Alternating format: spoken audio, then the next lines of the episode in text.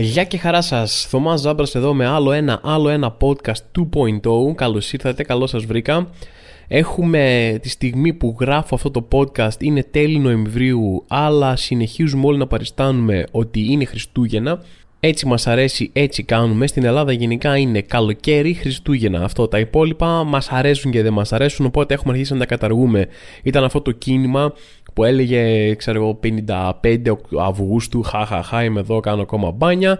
Και μόλις τελειώνει το, μόλις αποφασίζουμε ότι τελειώνει ο Αύγουστος, ε, δεν γίνεται να το τραβήξουμε άλλο, έχει κρύο πλέον και λέμε Α, πάει, τελείωσε ο Αύγουστος. Μετά είναι Χριστούγεννα. Τελείωσε. Μετά, δηλαδή, αυτό, αυτές είναι οι δύο εποχές στην Ελλάδα. Είναι μια πρωτότυπη χώρα. Έχουμε δύο εποχές. Είναι Αύγουστος και Χριστούγεννα. Οπότε με το που τελειώσει ο Αύγουστος έχουμε Χριστούγεννα. Τώρα δεν είναι Αύγουστος, άρα αναγκαστικά είναι Χριστούγεννα παρόλο που είναι τέλος Νοεμβρίου. Έχουν στολίσει όλοι, έχουν βάλει πράγματα εδώ και τα λοιπά. Κοίταξε, ωραία είναι, ωραία είναι τα στολίδια, ωραία είναι τα φώτα, αυτά είναι όλα ωραία, δεν λέω κι εγώ. Μου αρέσει να τα βλέπω, αλλά πήγα, ας πούμε, σήμερα στο μανάβικο της γειτονιάς να αγοράσω φρούτα λαχανικά αυτά που λέει το μανάβικο γενικά δεν θα μπορούσα να αγοράσω και κάτι άλλο. Δεν ήταν πολύ μεγάλη αφηγηματική έκπληξη. Αλλά σκάω μέσα και έχει βάλει όλους από έξω φωτάκια έχει κρεμάσει Άγιου Βασίλειδες και ιστορίες και λέω α ωραία χαχα μπράβο ωραίος Χριστουγεννιάτικος μπαίνω μέσα και είναι ο τύπος λες και τους σκότωσα τη μάνα. Το, έχετε πάρει αυτό το vibe ποτέ που μπαίνει σε ένα μαγαζί που επειδή το άλλος έχει ένα μαγαζί το οποίο θέλει να πουλήσει πράγματα. Αυτός είναι ο σκοπός που το έχει το μαγαζί να μπαίνει κόσμος μέσα και να αγοράζει πράγματα, αλλά αυτός ο τύπος με το που μπαίνεις έχει τελείως αντίθετη ψυχολογία. Μπαίνεις και με το που μπαίνεις είναι πω, πω, ρε, να τους πάλι, να, κάθε μέρα εδώ, εδώ μέσα μου έχουν φάει τη ζωή. Πρέπει να δουλέψω τώρα, πρέπει να κάτσω να δει τι, τι θέλεις, ας πούμε, θέλετε στα κουλίτσα με αυτό. Πω, δεν σας αντέχω, ρε. Με έχετε πεθάνει, ρε, με έχετε γονατίσει, μου έχετε φάει την ψυχή σαν το Shang Tsung στο Mortal Kombat, μου έχετε πάρει την ψυχή, δεν σα. Εντάξει, μπορεί να μην ξέρω ότι είμαι πετάχρονο μπακάλι ποιος είναι ο Σάνγκ Τσούγκ, αλλά εν πάση περιπτώσει να, μην, να, είναι, να έχει πιο άλλες αναφορές από τις δικές μου, αλλά τέλος πάντων καταλάβατε. Ε, πήρα ακριβώς αυτό το vibe. Πήρα ακριβώς αυτό το vibe. Σαν, σαν να του χάλασα τη μέρα που μπήκα μέσα στο μαγαζί και έπρεπε να δουλέψει, ρε φίλε. Ξενέρωσε τη ζωή του. Και είμαι σε φάση, έφελε, τι να το κάνω εγώ που μου έχεις στολίσει έξω, έχεις βάλει στολίδια και έχεις βάλει και φωτάκια και α, Χριστούγεννα, ωραία, ωραίο κλίμα, φωτάκια, ζεστασιά. Τι να την κάνω. Τα Χριστούγεννα θέλω να τα δω από σένα, φίλε μου. Άσε τα φωτάκια έξω, άσε το, το φωτεινό περιτύλιγμα που έχεις βάλει έξω. Δεν θέλω να δω Χριστούγεννα σε λαμπάκια. Θέλω να δω εσένα, να είσαι Χριστουγεννιάτικος, να πάρω από εσένα αυτή τη ζέση που έχουν τα Χριστούγεννα. Πού είναι, Πού είναι, τι να τα κάνω τα φωτάκια. Τα φωτάκια σου είναι ένα ψέμα. Δεν υπάρχουν Χριστούγεννα εδώ. Είσαι το πιο αντιχριστουγεννιάτικο πράγμα που έχει υπάρξει ποτέ. Είσαι σαν τον Ebenezer Scrooge πριν έρθουν τα φαντάσματα. Εγώ θέλω να δω τον Ebenezer Scrooge αφού ήρθαν τα φαντάσματα. Οπότε ναι, αυτό είναι το κεντρικό μήνυμα. Αν μπορώ να δώσω ένα μήνυμα μέσα από αυτό το podcast για αυτά τα Χριστούγεννα, αφήστε τα στολίδια εξωτερικά, παιδιά. Στολίστε την ψυχή σας. Στολίστε το χαρακτήρα σας και τη συμπεριφορά σας. Εκεί να σας δω. Να πας να πάρεις 6 χιλιόμετρα LED από τα Jumbo με 4,5 ευρώ το χιλιόμετρο είναι εύκολο να το κολλήσεις με, με blue tag είναι εύκολο. Εγώ θέλω να σε δω να στολίζεις την ψυχή σου να είσαι εσύ Χριστουγεννιάτικος, να νιώσω από σένα τα Χριστούγεννα, να μου πεις μια καλημέρα και να είναι σαν να έφαγα μελομακάρονο. Εκεί, εδώ σας θέλω, στα δύσκολα. Εν πάση περιπτώσει, μέχρι τώρα θα πω κάτι. Δεν είχαμε νιώσει πάρα πολύ ότι είναι χειμώνας. Καθόλου. Δηλαδή, εντάξει, στις τελευταίες 10 μέρες, να πω κάτι τέτοιο. Τις τελευταίες 10 μέρες νιώσαμε λίγο κρύο. Είπαμε, άντε, έγινε χειμώνας. Α, ήταν καλοκαίρι. δεν είχα κατεβάσει την κουβέρτα μέχρι τώρα. Τώρα κατέβασα την κουβέρτα μου που είναι μεγάλη μια ιστορική στιγμή που τη γιορτάζω κάθε χρόνο. Την πρώτη φορά έχω κατεβάζει ένα ωραίο χοντρό πάπλωμα για πρώτη φορά. Είναι, είναι ιστορική. Θες να αδειάσεις την επόμενη μέρα πάντα, να, να μην έχεις να κάνεις θήτα, να μην έχεις να ξυπνήσεις νωρίς, να κάτσεις και να το απολαύσεις, ρε παιδί μου. Και συνέβη αυτό, αλλά πολύ πρόσφατα. Μέχρι τώρα μας είχε πάει καλά. Και ακόμα και τώρα που κρύωσε, δεν είναι υπερβολές. Δεν είναι κατάψυξη, δεν είναι παλιό ιζόλα ψυγείο που έτσι και δεν το έκανες απόψυξη, έπιανε πάγο μέσα, ένα κιλό πάγο σε κάθε τείχο, έβγαινε προς τα έξω, μπορούσε να, να, μια σιγά σιγά να πάρει ολόκληρη την πολυκατοικία. Δεν έκανε τέτοιο πράγμα. Κάποια στιγμή θα γινόταν, επειδή μου έρχεται χειμώνα, αναγκαστικά έτσι πάει αυτό. Πότε λέτε θεώρησε ο καιρός καλύτερο να γίνει αυτό το πράγμα; Πότε λέτε είπε ο καιρός, κάτσε τώρα είναι η ώρα Τώρα είναι η καλή στιγμή να κάνουμε ένα ωραίο κρύο, βροχές, πολικό ψύχος να πιάσει. Πότε, όταν θα πάει ο Θωμάς πρώτο τουρ του χειμώνα. Πρώτο τουρ του χειμώνα αποφάσισε αυτό το Σαββατοκύριακο ότι έρχεται. Γίνεται χαμός, γίνεται κατακλυσμός, πολικά ψύχη. Τα περιγράφουν κάποιοι. Θα είμαι εγώ στο δρόμο με το αυτοκίνητο τώρα με βροχές, αέρα. Και μάλιστα έπεσα πάνω στη. Βλέπω την είδηση για τον καιρό, χαλάει ο καιρός. Και λες, άσε θα στα ανοίξω, ρε παιδί μου, να δω τι, τι γράφει. Χαλάει ο καιρός Σαββατοκύριακο. Και έπεσα πάνω, ε, έκαναν αναφορά σε μία ανάρτηση ενός τύπου που δεν ξέρω τι είναι μετεωρολόγος, πρέπει να είναι προφανώς. Ο οποίος έχει κάνει μια ανάρτηση, δηλαδή θέλω να σας διαβάσω μερικά αποσπάσματα. Μιλούσε για τον καιρό, μιλούσε για το τι καιρό θα κάνει το Σαββατοκύριακο. Ο, όλα αυτά δηλαδή που θα σας περιγράψω είναι για το τι καιρό θα κάνει. Και κάθισα και το διάβαζα και έλεγα τι, ρε, τι, τι γίνεται, τι, πότε τα έκαναν τόσο περίπλοκα τα δελτία καιρού. Καταρχάς έχει βάλει μόνος του τίτλο στην ανάρτηση. Ο τύπος λέγεται Κλέαρχος Μαρουσάκης, για όποιον ασχολείται και ξέρει, επειδή μου ποιος είναι. Ο τύπος έχει βάλει μόνος του τίτλο στην ανάρτηση με κεφαλαία και γράφει Ο Πολικός και ο Υποτροπικός. Τα δύο ποτάμια μαλώνανε ποιο θα φέρει το κρύο και ποιο τη ζέστη. Και λες, ok, okay, ακούγεται σαν τίτλος από κάποιο παιδικό παραμύθι που θα μας διάβαζαν στο σχολείο, ρε παιδί μου. Και αν μπερδευτήκατε εσείς τώρα και λέτε τι είναι τα ποτάμια, για ποια ποτάμια αναφέρεται, μιλάμε για κανονικά ποτάμια, όχι. Επειδή έχω διαβάσει όλη την ανάρτηση και το λέει μέσα του εξηγεί, εννοεί ποτάμια αέρα. Τι είναι τώρα τα ποτάμια αέρα δεν ξέρω να σας πω Ακούγεται σαν να είναι η νέα σειρά του Αντένα Το sequel του Σασμού και είναι δράμα εποχής πάλι ποτάμια αέρα. Και έχει, και ένα, έχει φέρει και κάποιον ψιλογνωστό mainstream καλλιτέχνη, τον έχουν πετάξει στον τίτλο και έχει γράψει και το ομώνυμο τραγούδι που θα γίνει χιτάκι για κανένα λόγο. Θα βάλουν ένα τύπο σαν το Μακεδόνα, ξέρω εγώ, ή την Ελεονόρα Ζουγανέλη και θα γράψει ένα κομμάτι, κάτι ανάμεσα σε έντεχνο αλλά και κλαψιάρικο λαϊκό και θα είναι ποτάμια αέρα το κορμί μου και δεν ξέρω και εγώ τι και θα γίνει χιτάκι γι' αυτό. Έτσι ακούγεται, αλλά μάλλον εννοεί ρε παιδί μου ρεύματα αέρα, αλλά ε, ε τους έδωσε μια πιο λυρική, λέω, και ποτάμια αέρα. Και πάω και εγώ να διαβάσω, πιστεύοντας ακόμα στο αθώο μυαλό ότι μπορεί να μιλάμε για κάποιο είδους δελτίο ειδήσεων καιρού ε, και όχι αυτό που ήταν τελικά. Ξεκινάει ο φίλος μου ο Κλέρχο και μας λέει: Με το φθινόπωρο αργά αλλά σταθερά να κερδίζει όλο ένα και πιο πολύ έδαφος, μετά το λίθαργο στον οποίο είχε πέσει εδώ και αρκετό καιρό, κυλούν οι τελευταίες μέρες καιρικά στη χώρα μας. Καταρχάς, Κλέρχε, τι εννοείς αργά αλλά σταθερά; Αυτό δεν είναι αργά. Δηλαδή, μια βδομάδα φθινοπόρο έχει μείνει. Τι πότε θα έρθει το φθινόπωρο αργά αλλά σταθερά; Τελείωσε. Σε λίγο μπαίνουμε χειμώνα. Πάει. Θες να γίνεις σαν αυτούς τους καλοκαιράκιδε που είναι σε φάση άντε καλό χειμώνα, τώρα να μην έχουμε φθινόπωρο; Πάμε κατευθείαν από το καλοκαίρι στο, στο χειμώνα. Τι εννοείς αργά; Αυτό ήταν παρά ήταν αργά. Μια βδομάδα έμεινε να, να κάνει λίγο φθινόπωρο. Τελείωσε. Μετά Δεκέμβριο είναι χειμωνιάτικος μήνας. Άντε γεια. Και δεύτερον, τι είναι αυτά, ρε Κλέρχερ; Πήγα να δω αν θα βρέχει όταν θα είμαι με το αυτοκίνητο και θα πηγαίνω στο Αγρίνιο που έχω το tour. Δεν πήγα να διαβάσω το καινούριο βιβλίο του R.R. Martin, το, το νέο κεφάλαιο στο Song of Ice and Fire εδώ πέρα. Τι, πιο, πιο λίθαργο έχει πέσει, δεν θα βρέξει, ρε παιδί μου. Θα έχει χιόνι, θα έχει αέρα. Θα έχει ποτάμια αέρα, θα έχει λιμνοθάλασσες αέρα. Τι θα γίνει όταν θα πάω; Τι σε έχει πιάσει τώρα; Δεν είναι δελτίο καιρού αυτό που διαβάζω. Αυτό έπρεπε να το. Νιώθω ότι πρέπει να φέρουν ένα ηθοποιό τύπου Άντωνι Χόπκινς και να το απαγγέλει δραματικά και να το ακούμε σε e-book. Μείνε λίγο στο θέμα, γίνει λίγο πιο συγκεκριμένος. Τι θα γίνει με, το, με τη βροχή, με το χιόνι, τι θα γίνει, θα μπορέσω να πάω Γιάννενα, να παίξω μπάλα, αυτό πες μου. Συνεχίζω εγώ όμως, δίνω στον Κλέρχο δεύτερη ευκαιρία. Λέω κάτσε, μήπως κάπου λέει τι ακριβώς καιρό θα κάνει. Μετά συνεχίζω στη δεύτερη παράγραφο και λέει: Τα ποτάμια αέρα πολύ ψηλά στην ατμόσφαιρα και που πηδαλιουχούν τα καιρικά συστήματα κάτω χαμηλά. Και λέω: Λοιπόν, έλα, Κλέρχε, άντι, για Sorry, με έχασε, ρε φίλε. Τι να. Νόμπελ λογοτεχνίας προσπαθείς να πάρεις εδώ, τι προσπαθείς να γίνεις; Ποιος είσαι ο Κατσούι, Γκούρο είσαι; Τι πηδαλιουχούν, τι είναι, γιατί. Τι, τι, τι, λέει, πρώτη φορά στη ζωή μου ακούω αυτή τη λέξη. Σε δελτίο καιρού. Άμα είμαι τώρα να κάνεις παππούς και ένα γιαγιά, κάνεις συνταξιούχος που μπαίνει να δει τι καιρό θα κάνει, τώρα νομίζεις θα τη βγάλει με πηδαλιουχούν. Ο άνθρωπος δεν έχει τελειώσει το δημοτικό. Πρόβατα σαλάγαγε.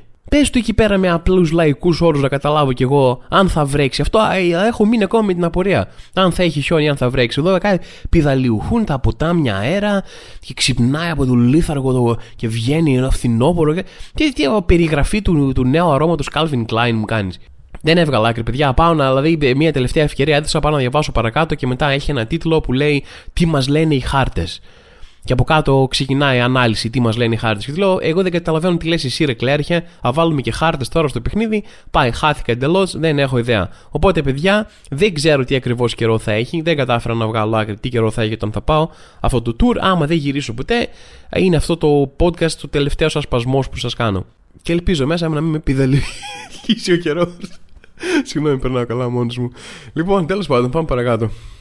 Ένα άλλο πράγμα που προβλημάτισε πολύ αυτή την εβδομάδα ήταν το εξής. Βασικά την προηγούμενη εβδομάδα με προβλημάτισε, αλλά τώρα βρήκα τα σωστά λόγια να σας το πω, γιατί τώρα έκανα και την έρευνα. Όπως είχα πάει Τρίκαλα, είδα εκεί πέρα ένα πιτσιρίκι, αλλά δεν ξέρω πόσο χρονώ μικρό, ξέρω 13, 12, 13. Αλλά 12-13 χρονών, ε, εγώ 12-13 χρονών ε, δεν μιλάμε, δεν υπήρχε το concept του προσωπικού στυλ να έχω. Φορούσα φόρμες, φορούσα τις φόρμες που μου έπαιρνε η μάνα μου. Έτσι, τις φόρμες Abibas και πούμπρο και τα λοιπά. Δηλαδή, ούτε καν δεν μπορούσα καν να έχω. Και τη έλεγα, ε, μάνα, ξέρω εγώ, οκ, δεν έχουμε λεφτά για ντίντα. Το δέχομαι, δεν σου λέω πάρε μου Adidas. Μη μου παίρνεις την αμπίμπα, δηλαδή μην, μην έχω τη μούφα μάρκα. Πάρε μια ανώνυμη, άκυρη άκυρη φόρμα, ό,τι να είναι, ξέρω εγώ. Σε παρακαλώ, πάρε με αυτή με τους λύκους που είχε κάτι λύκους πάνω σε βουνά, ξέρω εγώ, και έγραφαν Θωμάς. Πάρε μου αυτή χίλιες φορές. Δεν μπορώ να έχω τη μούφα. Δεν μπορώ να είμαι ο μούφα τύπος. Εν πάση περιπτώσει, ε, οπότε εγώ ρε παιδί μου στα 12-13 δεν υπήρχε προσωπικό στέλνο. Ό,τι ρούχα μου έπαιρνε η μάνα μου, φόρμε εγώ κτλ. Όχι, δηλαδή δεν, δεν υπήρχε καν ντύσιμο. Όχι να, να έχω αρχίσει να λέγω Α, θα κάνω και στυλ εδώ πέρα κτλ. Αυτό ήταν τώρα ένα πιτσιρίκι, είχε τα μαλλιά του, ένα χτένισμα από το Hollywood που δεν ξέρω πώς του συντηρείς. 12 χρόνων. Τώρα έχει ένα με μεγάλα τα, ε, fade τα μαλλιά στα πλάγια και μεγάλα από πάνω, κατσαρά και φτιαγμένα. Τι και είχε ένα προσωπικό κομμωτή να τον ακολουθεί από πίσω στο φροντιστήριο. Α πούμε να του φτιάξει τα μαλλιά. Είχε κόκκινα μαλλιά μεταξύ, ωραία πράσινα μάτια, πάνε πανέο, αλάνι ρε παιδί μου, δερμάτινα βραχιόλια. Δηλαδή τώρα, τι α πω, 10 φορές καλύτερα το δικό το στυλ που έχω εγώ τώρα, ρε παιδί μου, 20 φορές καλύτερα ντυνόταν αυτό στα 12 του. Και είχε αυτό το αλάνικο ύφος και το αλάνικο, όλη τη συμπεριφορά και το attitude με το alpha mail εδώ πέρα ή το sigma mail που έχουμε φτάσει τώρα. Τελικά, κοιτά, και κατευθείαν με το που το είδα, εκνευρίστηκα ρε το πιτσιρίκι. Το βλέπω και εκνευρίζομαι, ξέρω εγώ. Τελείως κόμπλεξ. Τελείως κόμπλεξ γιατί θα ήταν ο τύπος που στο σχολείο θα γούσταρα εγώ την άλλη από εδώ και θα την είχε αυτός, ξέρω Θα ήταν η κοπέλα του ρε παιδί μου ή θα γούσταρε αυτόν και αυτός δεν θα ήθελε καν. Δεν ασχολείται με τέκε τώρα πεταμένες, αυτές που μου αρέσουν εμένα, ούτε καν θα την έβλεπε. Ήταν αυτός ο τύπος. Κατευθείαν με έβαλε σε ένα κόμπλεξ τώρα. Ο 34 χρόνων άνθρωπος ζήλευα το 12χρονο, ας πούμε με βάζω μόνος μου, έχω αυτό, ο εαυτός μου με επιτίθεται, μου επιτίθεται, το μυαλό μου το ίδιο επιτίθεται να, να, απλά για να νιώθω άσχημα. Έβαλε το μυαλό μου τώρα σε ένα υποθετικό σενάριο τον εαυτό μου, όπου εγώ στα 34, αντί να είμαι 34, είμαι 12, είμαι συμμαθητή με αυτόν τον τύπο και μου έχει φάει την κόμενα και εκείνη βρίσκα μόνος μου, ρε παιδί μου. Και βλέπω, ρε παιδί μου, αυτό το παλικάρι φορούσε μία μπλούζα ΦΒ Για όποιον δεν ξέρετε τι είναι ΦΒ είναι μια, ένα hip hop σχήμα Φοβίες λέγονται κανονικά. ΦΒ είναι το χαϊδευτικό τους, δεν ξέρω, οι φίλοι τους λένε ΦΒ Ποιο είναι το θέμα εδώ πέρα; Εγώ ξέρω ποιοι είναι η Φιβίτα Σίγμα. Γιατί είναι από μέλη των παλιών Bogda City. Η Bogda City ήταν ένα huge πράγμα όταν ήμουν εγώ νέος ακόμα, όταν ήμουν εγώ νεολαίο. Ήταν ένα huge πράγμα, ήταν ένα μεγάλο σχήμα, ένα μεγάλο σχήμα hip hop super group που ακόμα άνθρωποι από εκείνο το σχήμα κάνουν τα δικά τους live, κάνουν τα δικά τους συγκροτήματα, ε, έχει ακόμα μια ησυχία. Αλλά με πιάνει ένα κάτι σε φίλε τώρα. Αυτός ο 12χρονο, ας πούμε, πού ανακάλυψε τη σφιβή τα σίγμα ένας άκυρος τύπος, ένα λανάκι στα τρίκαλα πλατείας 12 χρόνων. Δεν ήξερα ότι, είναι το, ότι ο Σφιβίτα Σίγμα είναι mainstream τώρα σε τέτοιο βαθμό που τους ακούνε παιδιά στα τρίκαλα. Νόμιζα ότι πάει η φάση των Bogda City και των το διάφορων πλανητών σε τροχιά γύρω της Bogda City έχει πεθάνει αυτό ρε παιδί μου. Εντελώς. Και με πιάνει αυτή η απορία. Και μπαίνω σε μια λούπα τώρα και λέω κάτσε να πάω να τσεκάρω ΦΒ Σίγμα, τι κάνουν δισκογραφικά, τι έχουν βγάλει. Δεν είχα, η αλήθεια είναι ότι ενώ Bongda City είχα ακούσει ΦΒ Σίγμα, δεν είχα ασχοληθεί τόσο πολύ. Ωραία, πάμε. ΦΒ Σίγμα. Έτσι τώρα δεν, μπορεί να μην έχετε ιδέα για, για τα σχήματα τα οποία λέω, να μην έχετε ακούσει ποτέ τίποτα. Ε, δεν σας αφορά το πολιτιστικό κομμάτι. Είναι ΦΒ Σίγμα και Bongda City, είναι μια σκληρές μπάντε από τους πολύ σκληρούς και unforgiving δρόμους κουκακίου πετραλώνων, τώρα μεγαλωμένοι μέσα σε, σε δύσκολες συνθήκες τώρα αυτοί οι άνθρωποι, για να κάνει τα δικά τους τώρα. Και μπαίνω και ακούω ένα κομμάτι. Και το κομμάτι που ακούω λέγεται «Καθώς απομακρύνω από τη γη». Φεύγει τα σήμα καθώ απομακρύνω από τη γη. Ωραία, λέω, βάζω να ακούω το κομμάτι και μέσα δεν θα κάτσω να αξιολογήσω το κομμάτι, πώς ήταν, πώς δεν ήταν, πώς μου φάνηκε, είναι και προσωπικά αυτά. Θέλω μόνο να σχολιάσω ένα στίχο. Θέλω μόνο να σχολιάσω ένα στίχο γιατί τον έχω ακούσει από εκείνη την ημέρα που τον άκουσα, δεν μπορώ να τον ξεπεράσω. Κάποια στιγμή, ρε παιδί μου, μέσα στο κομμάτι ακούγεται, χιπχοπάρεται και εμσιάρεται ο εξής στίχος και σας το μεταφέρω αυτούσιο για να κάνω την ανάλυση μου. Ο στίχος είναι: Κάνε κάτι, κάνε κάτι, πήρα τη γειτόνισά μου από το μάτι. Και λέω, ναι, ρε φίλε, να σου πω κάτι, θα κάνω κάτι. Και αυτό το κάτι που θα κάνω είναι αυτή η ανάλυση που θα κάνω εδώ πέρα στο podcast. Καταρχάς, έχω διάφορες απορίες. Όπως, γιατί πήρες τη γειτόνισά σου από το μάτι, ή πώς Με ποιο τρόπο πήρες τη γειτόνισά σου από το μάτι, ποιο, γιατί υπάρχει αυτή η επιλογή, τι συμβαίνει με το μάτι της γειτόνισά σου; Έχω χάσει κάτι στο σεξ τόσα χρόνια; Έχω χάσει, είναι κάτι που γίνεται αυτό; Είμαι η ζω κάτω σε μια σπηλιά και δεν ξέρω το συγκεκριμένο πράγμα. Γιατί, τι συνέβη; Γιατί πήρες τη γειτόνισά σου από το μάτι, εννοείται πως θα κάνω κάτι. Σιγά με το αφήσω έτσι αυτό, είναι δυνατόν.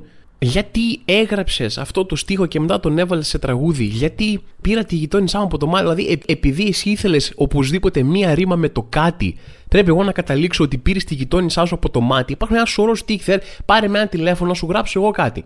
Πανεύκολο. Ε, εδώ, από το, από το κεφάλι μου τώρα το βγάζω αυτή τη στιγμή. Παίξε πόλο, παίξε πόλο, τη γειτόνισά μου πήρα από πουρίστε. Να ένα στίχος. Μπαμ. Γεια σου, έφυγε. Εντάξει, δεν παίρνει Όσκαρ λογοτεχνίας, όπως ο Κλέαρχος, ας πούμε, που, που το έχει με τα λόγια. Πάρε τον Κλέαρχο, άμα θες κάτι πιο λυρικό, αλλά σου δίνω κάτι το οποίο βγάζει νόημα. Ωραία. Ό,τι θες τώρα αυτό στιγμή, θα αυτοσχεδιάσου κάτι χίλιες φορές καλύτερα αυτό. Δεν πες, ωραία, γειτόνισά μου. Ε, άνοιξα ψαροταβέρνα δυτικά τη Σάμου, πήρα τη γειτόνισά μου, την έβαλα λάτζα, πεανία κάτζα. Την είδες κάποιος, μα είσαι άδειος. Τίποτα δεν είδες, λυρικές οβίδες, κόβουν σαν λεπίδες. Ωραία.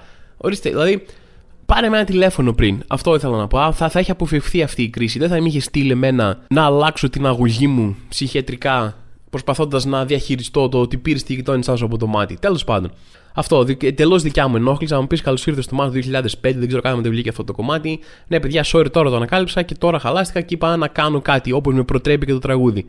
Στέλνω θετικές σκέψεις και συλληπιτήρια σε αυτή τη γειτόνισσα που δεν έχω ιδέα πώς δεν ξέρω πώς συνεχίζει τη μέρα σου μετά από αυτό, ρε φίλε. Τέλος τι να πω, δεν έχω ιδέα. Τέλος πάντων, πάμε παρακάτω. Για να μην κρινιάζω μόνο, πήγα σε ένα event σήμερα που έπρεπε να κάνω μια παρουσίαση, ρε παιδί μου, του event και της όλης φάσης εκεί και είχαν μπουφέ, ρε φίλε.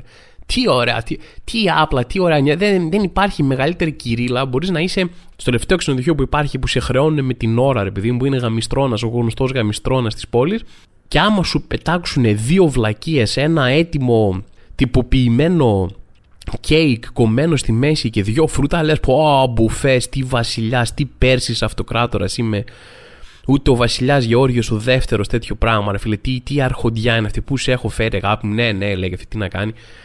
Τέλος πάντων, Μπουφές, φίλε. Μπουφές, στον οποίο πρέπει πάντα όμως να προσέχεις. Πρέπει να προσέχεις τι κάνεις λίγο στο μπουφέ. Δεν μπορείς να είσαι. Ε, έχουν όλοι τα μάτια τους, είναι σε εγρήγορση όλων. Ξέρουν ότι στο μπουφέ βλέπεις τις πιο. Βγαίνει ρε παιδί μου η ζωώδη συμπεριφορά. Έχετε δει σκύλους. Μπορεί να έχω σκύλου να τον ξέρεις τόσα χρόνια να τον αγαπάς, να σε αγαπά, να είναι ο πιο φλόρο σκύλος που υπάρχει, να μην μπορεί να πειράξει ούτε μίγα. Και όταν παίζει φαγητό, ξαφνικά γίνεται κτίνος, ξυπνάει το ένστικτο, θυμάται ότι ήταν λίγο κάποια στιγμή και του βγαίνει το λύκικο και αρχίζει και λυκιάζει. Κάνει, πας να το βάλεις στο χέρι, θα γκώσει, ρε παιδί μου. Είναι με το φαγητό έτσι, είναι, έτσι παίζεις και εσύ με το φαγητό. Οπότε όλοι σε κοιτάνε, ξέρουν ότι στο μπουφέ θα έχεις τη χειρότερη σου συμπεριφορά και παρατηρούν τι κάνει αυτός, πόσο παίρνει, πόσο να πάρω εγώ. Γιατί παίζει πάρα πολύ. Είναι αυτές οι ντροπές, ρε παιδί μου, που έχεις σε κάποια πράγματα που ε, ε, μεταξύ μας τώρα, κάποιες καταστάσεις ίσως δεν θα έπρεπε να είναι τόσο άβολες, αλλά είναι όμως. Τις νιώθεις άβολα. Και μία είναι από αυτές. Δεν θες να είσαι με το που ανοίγει ο μπουφές και σου λένε: Κοιτάξτε, παιδιά, άνοιξε ο μπουφές και μπορείτε να φάτε τώρα. Δεν θες να είσαι ο πρώτος. Έτσι, ο πρώτος έχει μία ρετσινιά ότι Ου, άρα δεν μπορείς να περιμένεις λίγο, ξέρω. Είσαι ο πρώτος, είσαι ο τύπος που δεν μπορεί να κρατηθεί. Είσαι ο τύπος που έχει η ντροπή, λέει και εσύ κοιτάνε όλοι, λένε Να τους, να τους, μπράβο, πήγαινε, φάε, φάε, βλάκα. Μπορεί να μην είναι τόσο επικριτική, ρε παιδί μου, αλλά στο δικό μου μυαλό είναι. Οπότε δεν θες να είσαι ο πρώτος. Από το δεύτερο και μετά δεν μετράει πια. Δεν μετράει κανένας να μετρήσει ποιος πήγε να φάει στο μπουφέ τέταρτος, ας πούμε. Δεν, δεν έχει σημασία. Ο πρώτος είναι που θα πάρει πάνω του την ντροπή. Ο πρώτος είναι που θα κάνει την τολμηρή κίνηση. Οπότε κάνω αυτό το κόλπο. Κάθομαι και περιμένω, ρε. Με το που ε, γίνει, με το που γίνει η αρχή, περιμένω να κάνει κάποιος το λάθος, να πάει να φάει ένα τυροπιτάκι, να φάει ένα κεκάκι, ένα μάφιν, ένα οτιδήποτε. Δεν θέλω απλά και, και ν' ακουμπήσει ένα τυροπιτάκι. Μπορεί να με το πάρει, να το ακουμπήσει λίγο να δει τι είναι για να τα αφήσει. Ρε. Εγώ είμαι οκ.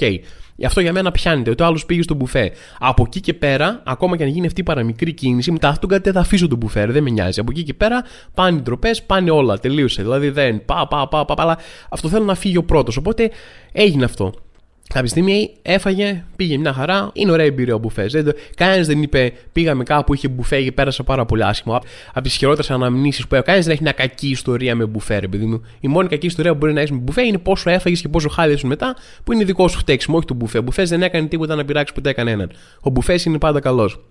Σε επικαιρότητα, ευτυχώς δεν έχει κάτι πολύ χοντρό αυτή τη στιγμή να σημαίνει, τουλάχιστον τη στιγμή που έχω αυτό το podcast. Δεν έχουμε κάτι πάρα πολύ μεγάλο άξιο που μας καίει αυτή τη στιγμή. Υπάρχουν διάφορα θέματα ανοιχτά που είναι παλιότερα, που έχουν καταλαγιάσει λίγο. Δεν, δεν, δεν υπάρχει κάτι, α, μπαμ, έσκασε αυτό χτε, προχτέ κτλ.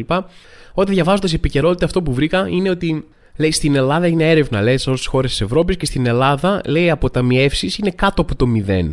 Και για λίγο κολλάω. Λέω ρε φίλε, εντάξει, δεν είμαι καλός στα μαθηματικά. Αλλά τι σημαίνει αποταμιεύσεις κάτω το 0. Και μετά καταλαβαίνω, λέω μόνος μου, αν ναι, σωστά είναι αυτό που ανοίγεις το IBAN, λες κάτσε εδώ τι λεφτά έχω μέσα, και έχεις 150 ευρώ στην τράπεζα και χρωστάς 600. Αυτό είναι η μηδενική αποταμίευση. Δηλαδή είσαι στο πλήν, είναι πλήν 0,4% είναι αποταμίευση στην Ελλάδα. Δηλαδή ζεις, ρε παιδί μου, δουλεύεις για να μπαίνεις μέσα.